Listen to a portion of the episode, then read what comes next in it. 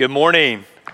Good morning. My name is Chris. I'm one of the pastors here at New City, and we're grateful to have each of you here today worshiping. For those of you watching New City Live, we're grateful to be joining you wherever you might be today. We're continuing in a series through the book of Ephesians, and so if you have a copy of the scriptures, I want to encourage you to go ahead and be thumbing over to the book of Ephesians, and we'll get there in just a moment. Before we do, I do want to give a little bit of uh, New City family news up front. We were able to put on a book fair the last couple of weeks at our two partner schools here in CMS on the east side of the city, Idlewild Elementary and Greenway Park Elementary. Uh, two great schools that we've been partnering with for many years. And I just wanted to show you a couple of pictures of some of the smiling faces and the kids that you were able to bless through your generosity.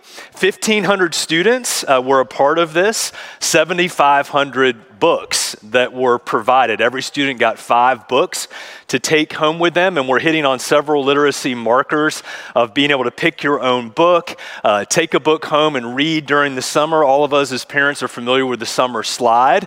Uh, when we get out of school and don't read for eight to 10 weeks at a time, uh, we regress, but hopefully, uh, part of giving books to kids is to encourage them to read. And I can tell you, just serving there, that many of the students not only picked books for themselves, but this was such a blessing to see them pick books for their siblings uh, and to take home as well for them to read over the summer. So thank you so much for your generosity. Uh, one more story, uh, if you'll indulge me for a moment. Uh, one of the uh, second grade teachers at Greenway Park Elementary, when we were serving there, she brought her class in to, to get their books.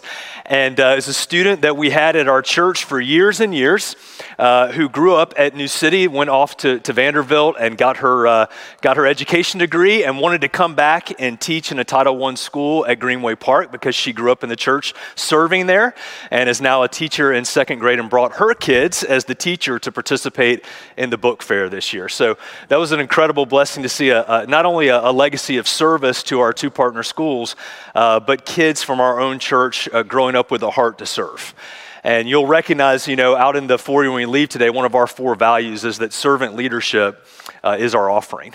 Uh, the greatest gift that we can give to a, a, lost city and world is the gift of servant leadership, of leading through our acts of kindness and grace and service to people. Jesus said, Let them see your good works so they'll glorify your Father who is in heaven. So, our good works lead to goodwill that ultimately gives us a platform to share the good news of Jesus. So thank you for being a part of that. Let's pray together. Father, thank you for the privilege, and it is a privilege to be able to serve you. You told us that when we've done for the least of these, we've done unto you. So, however many days we have left together, may they be days that are filled with walking in your spirit and leading through our service to others. May our acts of kindness be a light to the world that points ultimately to the light of the world, Jesus. May our acts of kindness and service in our city and around the world be a platform to share the, the unchanging truth of the gospel that God loves us and that God paid the penalty for us that we could not pay for ourselves through Christ. This morning, we pray for our world that is full of darkness. Every morning we're awakened to more news of death, of destruction, and of pain. We intercede this morning for those who grieve and who are hurting. And Father, we know that the days are evil. You told us that, that the days are evil. And so we are to be alert and to be looking for opportunities to share the good news of the gospel in the days that we have. You told us in the last days that you will pour out your spirit upon all people, that our sons and our daughters will prophesy, that our, that our sons will dream dreams, that old men will, will, will have visions to share with, with others about your kingdom. And so, Father, we pray that you would pour out your spirit upon us, that we would share your good news through our, through our words, through our works, and that everyone who calls upon the name of the Lord would be saved. And we pray this in the name of Jesus. Amen. Amen. How many of you, how many of you have seen, just a, a, a poll here, have seen the Grand Canyon in person with your own eyes?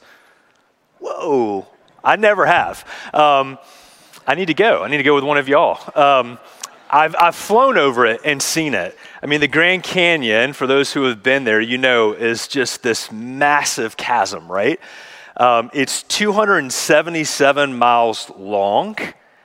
Um, at its widest part, it's 18 miles wide, and it averages a mile in depth from top to bottom. Just, just incredible.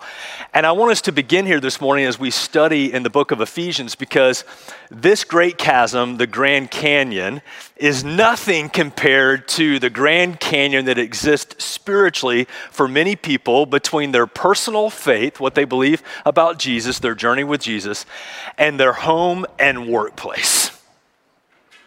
One of the greatest chasms that exist is between personal faith and living that out, if you will, at home and at work. But here's the deal bottom line today. If you don't take anything else away from this message, I hope that you'll take this that Jesus wants to live in our home and at our work. And the passage today is all about that. Again, if you want to open your scriptures to Ephesians 6, that's where we'll be. We're going to spend the next four weeks talking about the final chapter in the book of Ephesians, Ephesians chapter 6. And Paul is busy unpacking how we're meant to live out our faith. You'll remember that the second half of the book is all about putting our faith into practice. And we've been talking about these primary relationships as we kind of round the turn towards home and finishing the book, that Paul wants to talk about relationships and how we live out our faith within the context of relationship. And I want to begin here. We're going to be in Ephesians 6, but I want to take us back to Ephesians 5 just in context and thinking about how we live because I think that the key to every godly relationship is found in Ephesians chapter 5, verses 1 and 2. Allow me to read it to you this morning. Ephesians chapter 5, verses 1 and 2. I'm going to read it from my Bible. Okay. Imitate God, therefore, in everything you do, because you are his dear children. Live a life filled with love, following the example of Christ. Listen to this. He loved us and he offered himself as a sacrifice for us, a pleasing aroma to God. And we just leave the passage up here for just a second. All right, because I think this is this is godly relationships 101. Okay, Christian relationships 101. And it begins with imitating God. There's so many things culturally for each of us that are pulling us in different directions and want us to imitate them and so many different images about different relationships and what they should look like. And Paul says all of our relationships should be built on this solid foundation, and it begins with imitating God and not other people. So many of us are in relationships where we're trying to imitate those people, and we're trying to gain something from other people that they don't have to give.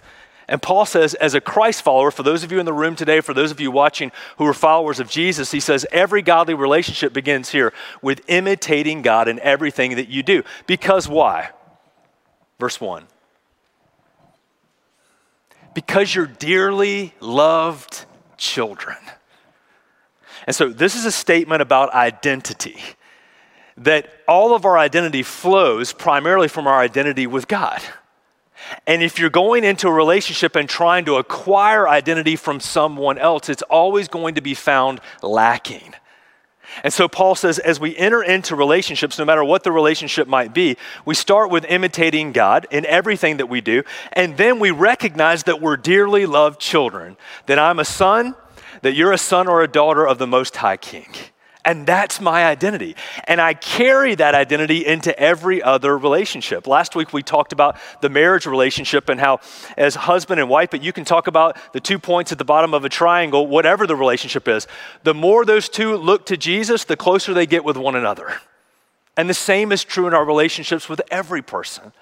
And it begins with understanding that we imitate God and that we're dearly loved children, that our identity is brought with us into a relationship. We don't get our identity from a relationship. We could probably just stop right there. If you're trying to get your identity, you're trying to import your identity from any other person other than Jesus, it's going to be found wanting. And so Paul says you operate in every relationship based on the fact that you're already a child of God. You're dearly loved children. And oh, that we, New City, could grasp that together. That you start at finish together with God. Jesus said, It's finished. What is finished? The work of salvation for you. And so now we start as dearly loved children at the finish line because of Jesus. And we now operate and we live and we move and we have our being in this world from a place of being dearly loved children. Maybe you grew up in a home today and we're going to talk about the family relationship where you didn't feel like you were a dearly loved child. And you need to hear a word today from Paul that you are dearly loved children.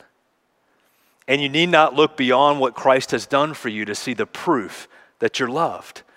And moreover, the third thing he says here again, Christian Relationships 101, is to live a life filled with love. Verse 2, the first part of verse 2. To live a life filled with love. And love, it's interesting, love fills the container that it's given to fill. So just like a plant, if you put a plant in a small container, it's only going to grow to a small width and a small height.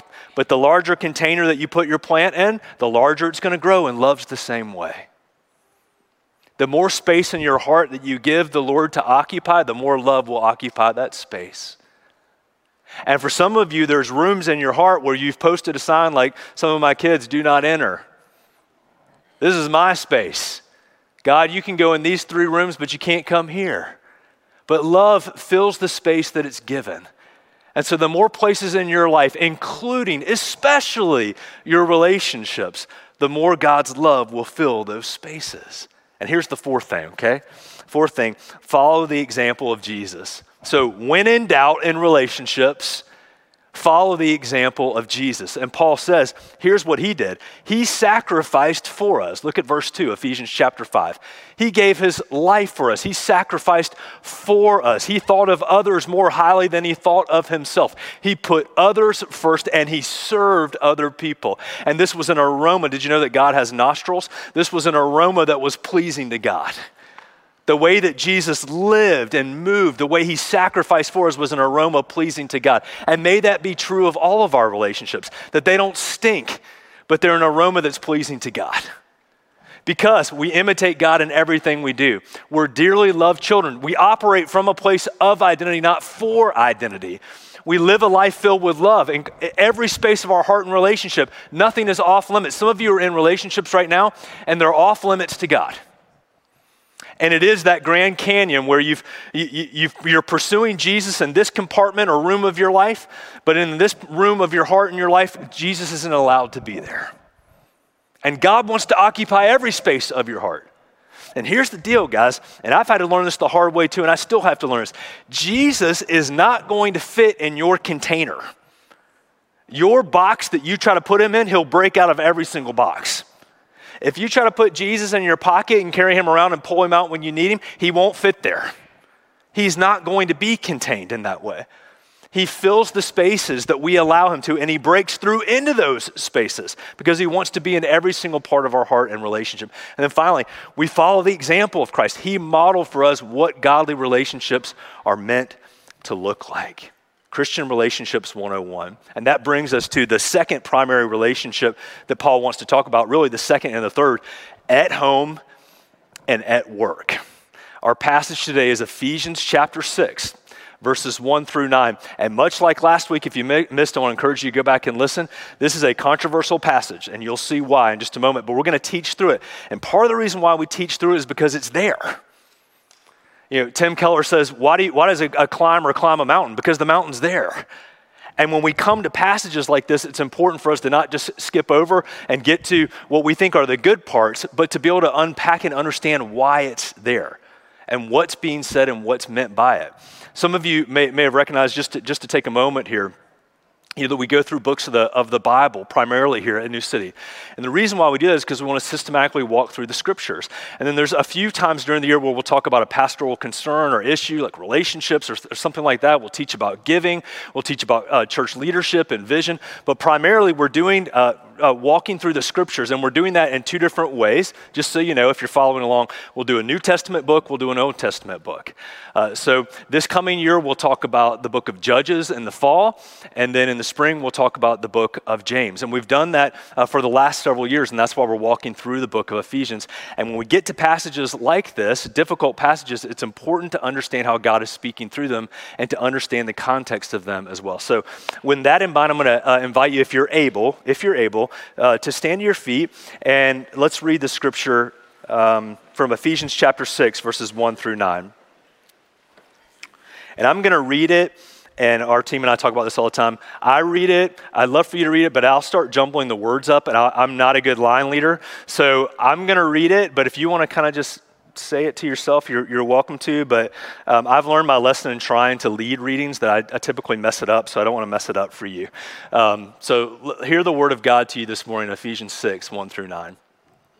Children, obey your parents because you belong to the Lord, and this is the right thing to do. Hallelujah, right? Hallelujah. Let's pray together. Yes. None of my kids are down here this morning. I don't know if they're coming to the 11 o'clock or not. Honor your father and mother. This is the first commandment with a promise, fifth commandment. If you honor your father and your mother, things will go well for you, and you'll live a long life on the earth.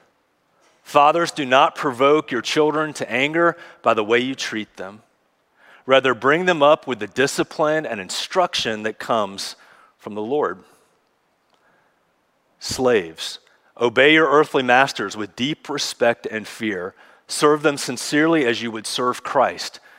Try to please them all the time, not just when they're watching you. As slaves of Christ, do the will of God with all your heart. Work with enthusiasm as though you were working for the Lord rather than for people. Finally, verses 8 and 9. Remember, Remember that the Lord will reward each of us for the good we do, whether we are slaves or free. Masters, treat your slaves in the same way. Don't threaten them. Remember, you both have the same master in heaven, and he has no favorites. God's word to you today. You can be seated. Thank you. Again, many of us struggle with a passage like this. We're going to get to the word slavery and talk about that in the context. But one of the struggles with this passage as well is the gap, again, the chasm that exists between our personal faith, our pursuit of Jesus, and our home life and our work life. Many of us think that, you know, the people that know me best, that see the good, the bad, and the ugly, that maybe I forfeit my platform to share about my faith or integrate my personal faith at home or at work, the people that see me at my best and oftentimes at my worst. Any of you struggle with that? You think maybe I've forfeited my place to, to share with my family or at my workplace because of some way that I've behaved or something that I've done or something they know about me. I want to encourage you today uh, as we listen to this passage. I think back on Jesus and the woman at the well. You say, how does that tie in? Well, if you go back and read John chapter 4, this great story of Jesus meeting this Samaritan woman at the well in the middle of the day because she probably didn't want to interact with people and getting drawing water from the well. And he has this incredible conversation with her, and he says, If you only knew the gift that God had for you, you wouldn't ask me for water from this well, you'd ask me for living water. And they kind of go back and forth. And then she goes into her town or village to her family where she lived, where she worked. And this is how she describes Jesus. I want you to hear this. You remember this? This is how she, she describes Jesus and their interaction. She says, Come meet a man who told me everything I ever did. I want you to think about that.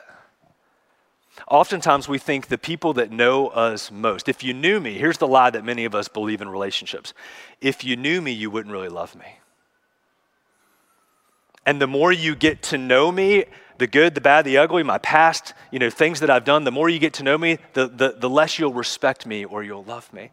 And here's the Samaritan woman who is so encouraged by meeting the Messiah, by meeting Jesus, and the way she describes Jesus to her friends and her family, and indeed the entire village, is by saying, Come meet someone who told me everything that I ever did and still loved me. Your faith and integrating your faith at home is not about being a perfect person. It's not about being a perfect mom or dad or child. It's not about being a, a, perfect cousin or aunt or uncle or whatever the relationship is in your family or extended family. God, see, here's the deal God doesn't just change our stories, know, God doesn't just take an eraser and erase everything you've ever done in, in, the, in the past. From a sin perspective, He does, He wipes it out. But here on earth, as we tell our story, it's not about, it's not about just saying, hey, that never happened. It's about taking your full story. I want you to think about that. The, the things that you don't want anybody else to know about, God knows about. He knows everything about you, and He still loves you. And that's the gospel. Come meet a man that told me everything I ever did and still offered me living water. And this should inform the way that we move into our work and into our homes and the people that know us best. That we shouldn't be ashamed of the things that have, passed, uh, uh, have, have happened in our past. Instead, we should come and share them with humility and say, even in spite of all that, God loved me. And He did more than just wipe it all out or not talk about it. He transformed my story into a testimony of His grace and His goodness that even in spite of all the things I ever did, God still loved me. And maybe one of the best ways that we can integrate our faith and our home life, particularly, is through the word grace. That we're able to explain God's grace to our children, to our family members, and say, Yes, I was a knucklehead. Yes, I did all of those things and more. There's, there's so much more you don't even know about that I did. And God loved me anyway. And God met me in that place. And he did so much more than just say, hey, just forget about it. We'll never talk about it. He transformed that into a, a story, a testimony that I can tell you about God's grace and about his forgiveness. And so I, I, I have a feeling that I'm talking to someone in the room this morning that has, has bought into the lie that there has to be this big canyon between my personal faith and belief in Jesus and my home life because of all the things I've ever done. And actually, all that is bridged by the work of Jesus. And it's even more powerful, the work of Jesus, is as you share your full story and say, in spite of all that, come meet a man who, who told me everything I ever did and still loved me. Paul writes about specific relationships in the home, and he does begin with children. And he says, Children, look at verse 1. He says, Children, obey your parents, right? Obey your, your, your, your parents because you belong to the Lord, for this is the right thing to do. And honor your father and mother this is the first commandment with a promise. I want to talk about this for just a second as we teach through the passage. The word here in the Greek for children is tekna, which is most likely not referring to small children. It's actually probably referring to adolescent children, that children are, that are in that tween stage. Uh, and maybe even younger children who are still living at home, who would, for us, 18 or older, who would have moved out that are still living in their home, because in the first century, you would add on to a, to a family's home. Uh, so you would, when Jesus says uh, in John 14, "In my Father's house are many mansions," the word is actually rooms. If it were not so, I wouldn't have told you. And I go to prepare a place for you. Actually, what it is is God's not making a mansion for you in heaven that stands alone on a hill, so you can look down and throw rocks at all the people that weren't as good as you. Not that anyone's ever thought about that. Um, actually, what Jesus is saying is a first century understanding that a groom would go and prepare a, a room for his bride in the family's house and would add on to the, to the house. And so, in our context for our passage today, what Paul is most likely addressing, the group that he's addressing, are adolescents and those who are still living at home technically. And he's talking about their relationship with their parents. And he uses the word obey. And the word obey means to do as you are told. And all of this, again, is predicated on, on being a dearly loved child of God as parents and being filled with the Holy Spirit. And we'll get to parents in just a little bit. And in that ordering, he says, you should follow your parents. You should listen to them. You should, you should do what they're asking you to do. I want to just make a couple of observations here that when Paul's writing this uh, to Tekna, to children who are listening, they're, they're hearing the letter read as well. He's, he's assuming that as he's writing the book of Ephesians, that they're hearing this. Now, what can we inference from that? That when children get to a certain age, again, he's probably not writing to, to, small children, but when children get to a certain age, they should be listening to God's word with their parents. Now, I, I don't know if this is a, you know, a, a prescription for every family, but I would say that when your kids get to an age and a stage when they're able to hear the word of God, that they sit with you. And that you're able to take it and then in the car and at the table to talk about it. For, for us, we don't do, and some of you may not like this, but we don't do middle school and high school on Sunday morning because we want our middle schoolers and high schoolers to be in the room and to be listening to God's word together. We give a lot of opportunities to serve, and then we have our student ministry on Sunday evenings. And I'm not saying it'll be that way forever and ever, amen, but part of the reason why we do that is that kids need to hear the word of God with their families when they get to a certain age and be, need to be able to hear it and understand it. And Paul seems to inference here that all these children are listening to this word, and he's giving them a specific instruction to obey your parents. For children, I, am sure some of you are thinking, well, what if I grew up in a home uh, where my parents weren't Christ followers? All of this is predicated on parents being Jesus followers and living in a way that glorifies God. And so, what Paul is not saying is that you need to be subservient to domineering parents or abusive parents. Never. What he's saying is, as parents love their children and lead their children in the way that he's ordained for them to, that children should obey their parents and follow along with them. And why? Why should they do this? Well, he gives three reasons. Look at verse one. He says, You belong to the Lord, that your life is not your own, that you belong to the Lord. Secondly, he says, It's the right thing to do. Let's just start there. It's the right thing to do. It's the way that God ordained this. And then thirdly, he, he quotes from the Ten Commandments, the fifth commandment, to honor your father and your mother. And the promise that's given in the Ten Commandments is that you'll live in the promised land, the land of, of Canaan. Now he kind of um, generalizes that to, to live in the land, to, to basically uh, possess the life that God has given to you and the purpose that he's given to you begins at home. And, and to receive the promises that God has for you fully in this life begins with obeying your parents at home. There's so much that can be learned there. Now, the word honor, honor your father and mother, honor means to respect and to love. And more than likely, what Paul is referring to is as you come out of your parents' house or as you get older, you move from obedience to honoring. And this is, again, in the right order of things, this is a lifelong pursuit. It, it, doesn't mean that you need to be subservient to people who are domineering or abusive or parents who are not following Jesus and living that out in the way that they parent. But what Paul is saying is when things are ordered rightly and are going rightly according to Christ, even as we age, even as we get older, especially as we get older, we honor our father and our mother. We respect them and we love them, even if we don't agree with them in everything, guys, which is okay. It's okay to not agree, and we can still love and honor even when we don't agree. And we need to model that not just in our families, but to our world right now.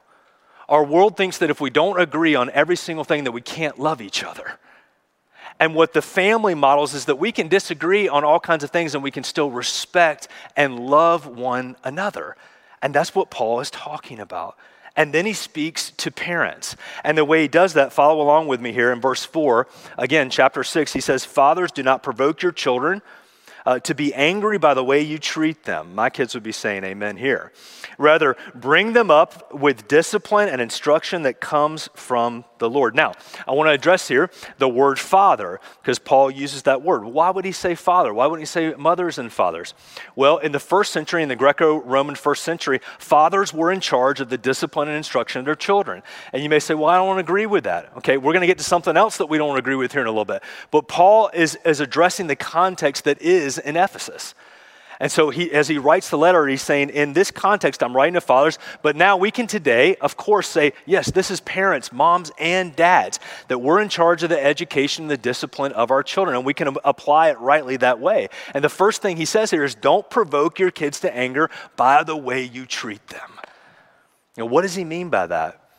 Well, I think it means excessive rules, harsh demands. And some of you grew up in homes like this an abuse of authority, uh, humiliating your children. My heart is with many of you today that your parents humiliated you with their words. And Paul is writing against that here uh, of being insensitive to your child's needs. And Paul says, don't, don't, don't do that. You've got to be, uh, if, if there's one word that kind of pops off the page here in this instruction in verse 4, it's being attuned what does that mean? It means being aligned and understanding with the needs of your children, being attuned to their heart. Some of you are familiar with the passage Proverbs 22 6. You may want to jot that down. Bring up a child in the way that they should go. When they're old, they won't depart from it. And some of us, especially those of us with teenagers right now, we're holding on to that promise because we don't see the full fruit of that. But you know, the word there in Proverbs 22 6 is bring up a child in their bentness. And the Hebrew word bentness means like a, a stick that you would pick up from the ground today. And you'll see the way it's bent and shaped.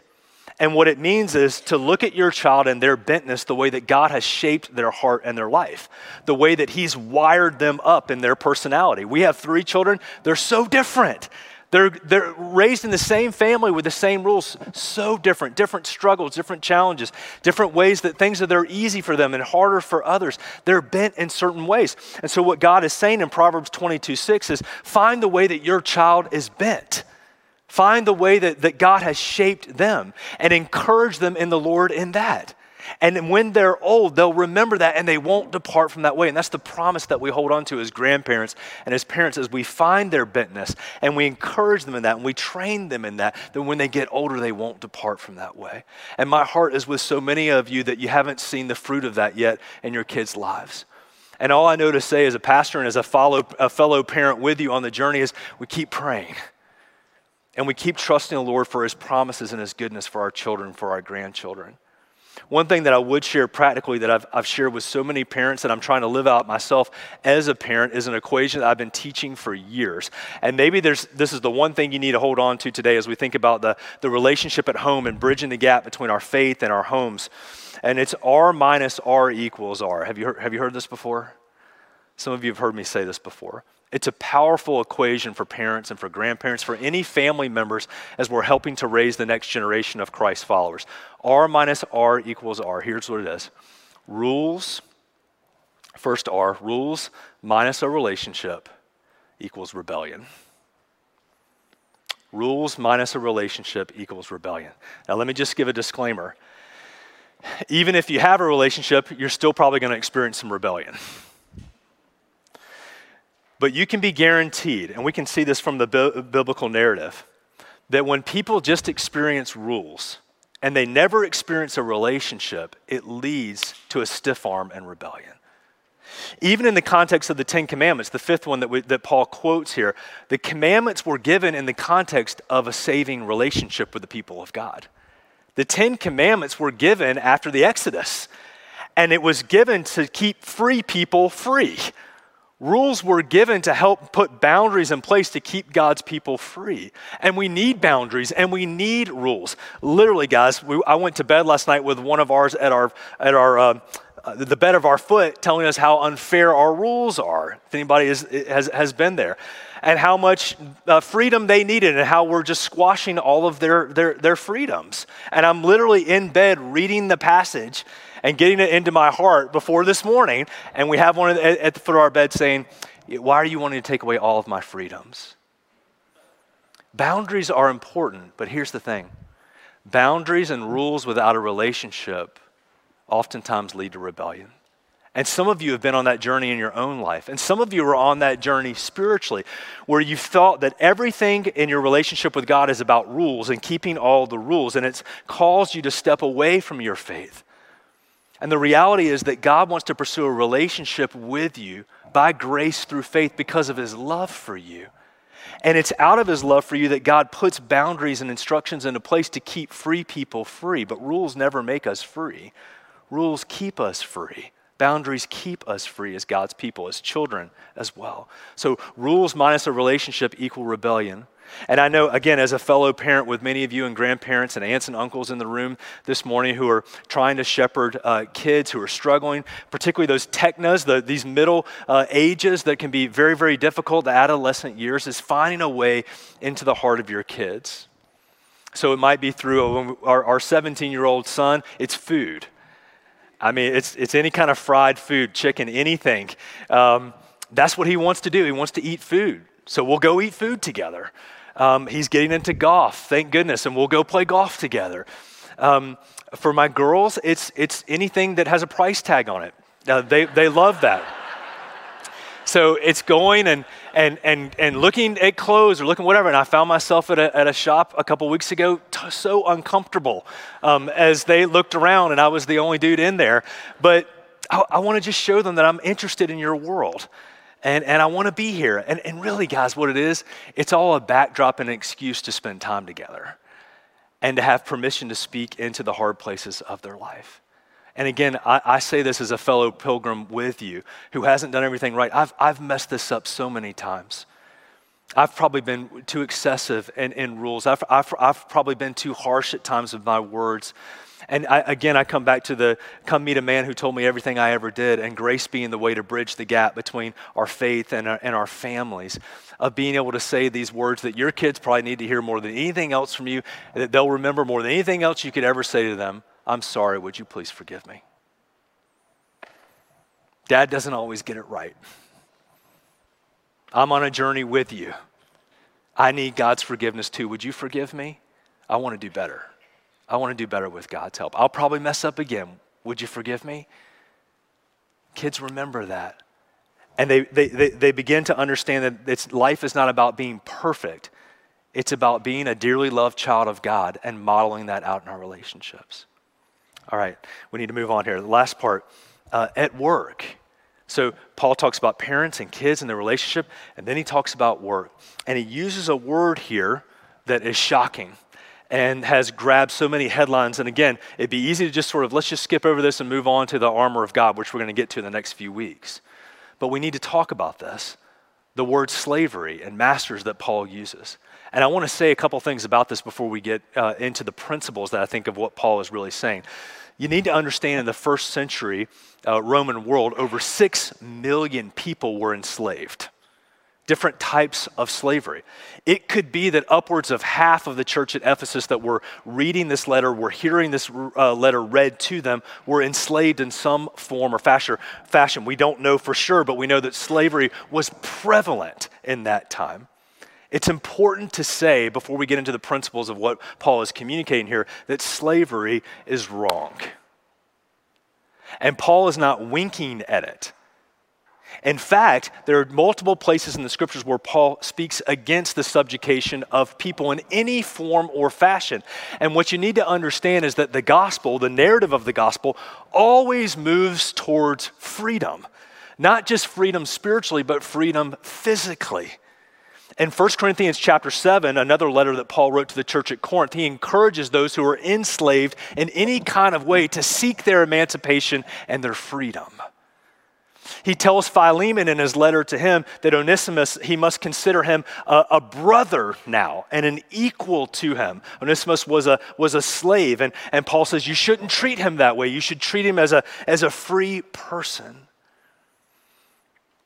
It's important to observe that Paul never gives a, a, theological foundation like he does for marriage and for, for children and for parents. He never gives any kind of theological backing or support for slavery. Paul is simply instructing Christ followers here in this letter how to live in the broken confines and constructs of the society that they're living and operating in.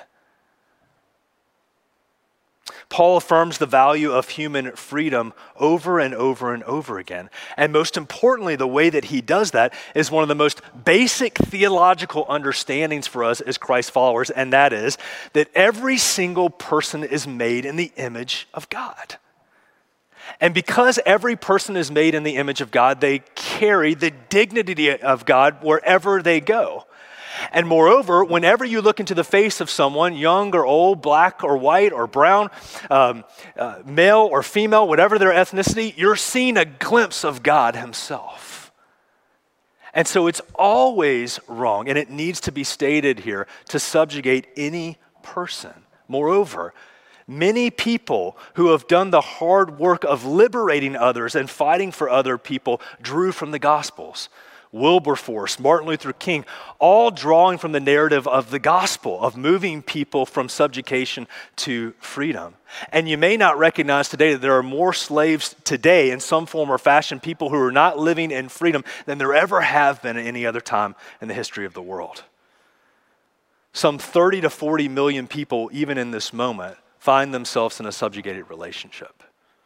And many Christians are working to end that it's important to also recognize that Paul treated all people men, women, children, parents, grandparents, slave, free as equal in the church. And he's writing to them as equals. And that's important to understand. And with that being said, let me just give a brief teaching as we finish about, I think, what really is the principle here, what Paul is talking about your work and those who oversee workers And for, for our principle and understanding today, workers, he says, should work as if they're working for the Lord. And so, no matter what your profession is, no matter who you report to, what Paul says, as Christ followers, you should work as unto the Lord. And he uses a couple of adjectives here in verses 5 through 8. He says, work with respect and sincerity, with, with integrity. The word integrity means to be intact that everything in you is intact. There's, there's not a part of you that's doing operating this way and another part that's operating that way, but you've bridged the gap between your work and Jesus and what you believe. And then he says, work with enthusiasm. Tomorrow's Monday morning, okay? Work with enthusiasm. And he says, ultimately, we work that way, watch this, because our reward isn't from earth, it's from heaven even though we're going to get a temporal paycheck to pay the bills, ultimately we'll, we'll, be rewarded in heaven for the way that we glorify God in our work. Work was God's idea. And He wants to redeem it as we go and we serve and we use the skills and the intellect and everything that God's given to us to come to bear for the kingdom. And moreover, all the passages here about work in verses 5 through 9 mention the name of Jesus in them. Go and look for yourself. Every single passage, 5, 6, 7, 8, and 9, all of them have the name of Christ or, or the, the, the word Lord in them referring to Jesus. Think Paul's trying to tell us something? That there's a connection between the workplace and Jesus. And the way that we, we work and we serve is a reflection of our relationship of Christ. And then he says, employers. Verse 9, he says, You should treat, this is just the golden rule. He says, Treat others the way you want to be treated. If God's put you in a place, and I know many of you in here today, you do have people that report to you. If God's given you a place of leadership or influence in any form or fashion, to treat other people the way that you want to be treated and to use your influence to encourage other people and to enable their gifts and experiences. Several years ago, I was uh, in a room where uh, Colin Powell was speaking. It was a great honor to be there. And I'll never forget, he said to leaders, to those who have anybody reporting to them in any capacity, he said, I want you to take a look around right now. And whatever you see right now in your organization and your workplace as a leader, you've either allowed or you've created.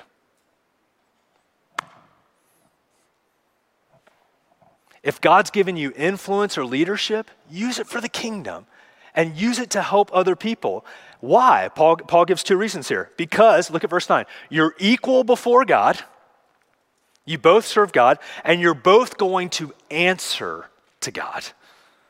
That's what Paul says. You're both equal before the Lord, and you both have to answer to the Lord. I love what Billy Graham said here as we think about the workplace, whether as workers or employers or both. Most of us have dual relationships. He says that the workplace will be the next crusade. Uh, he was a prophet. You know, he's ahead of his time in so many ways.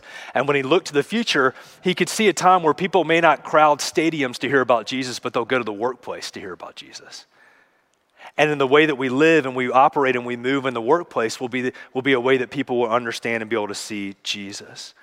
Paul reminds us today in Ephesians 6, verse 1 through 9, that Jesus wants to live in our home and at our work, bottom line. Jesus wants to live in our home and our work. Our two primary addresses, our home and our work. He wants to bridge the gap, if you will, the chasm, the, the grand spiritual canyon that exists for many of us between our faith and our homes and our workplace. To Christ alone be the glory today. Let's pray together. Jesus, you reminded us you reminded us that you're with us always, even to the ends of the ages. You're with us at home, you're with us at work. Help us today to move into our families, to move into our workplaces with your grace and with a sense of your power to share Jesus and the wonderful message of grace to those that you've given to us in our family and those that you've given to us in the workplace, to love and to serve. And Jesus, may we let our light shine before others so that they would see our good works and that they would give glory to our Father who's in heaven. And we pray this together, and all God's people said, Amen. Would you stand as we continue in worship this morning?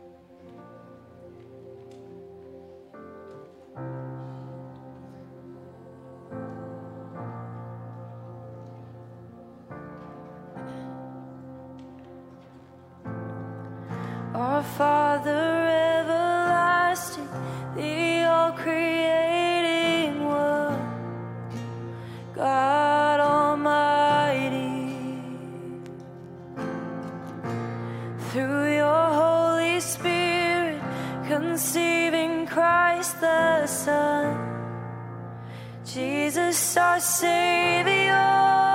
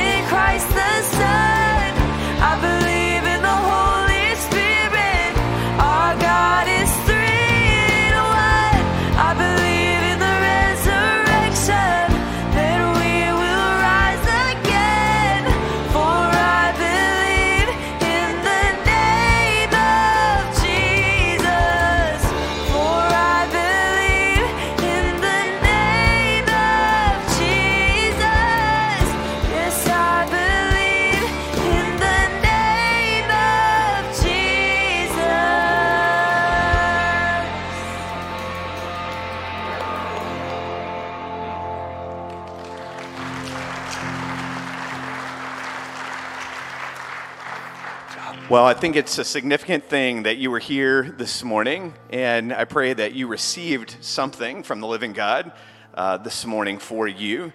And I want to invite you that uh, when we receive something from God, there's a way that we can respond to God, and there's a few ways I want to invite you to do that um, following the service today. Is number one, maybe there's something that you need prayer for.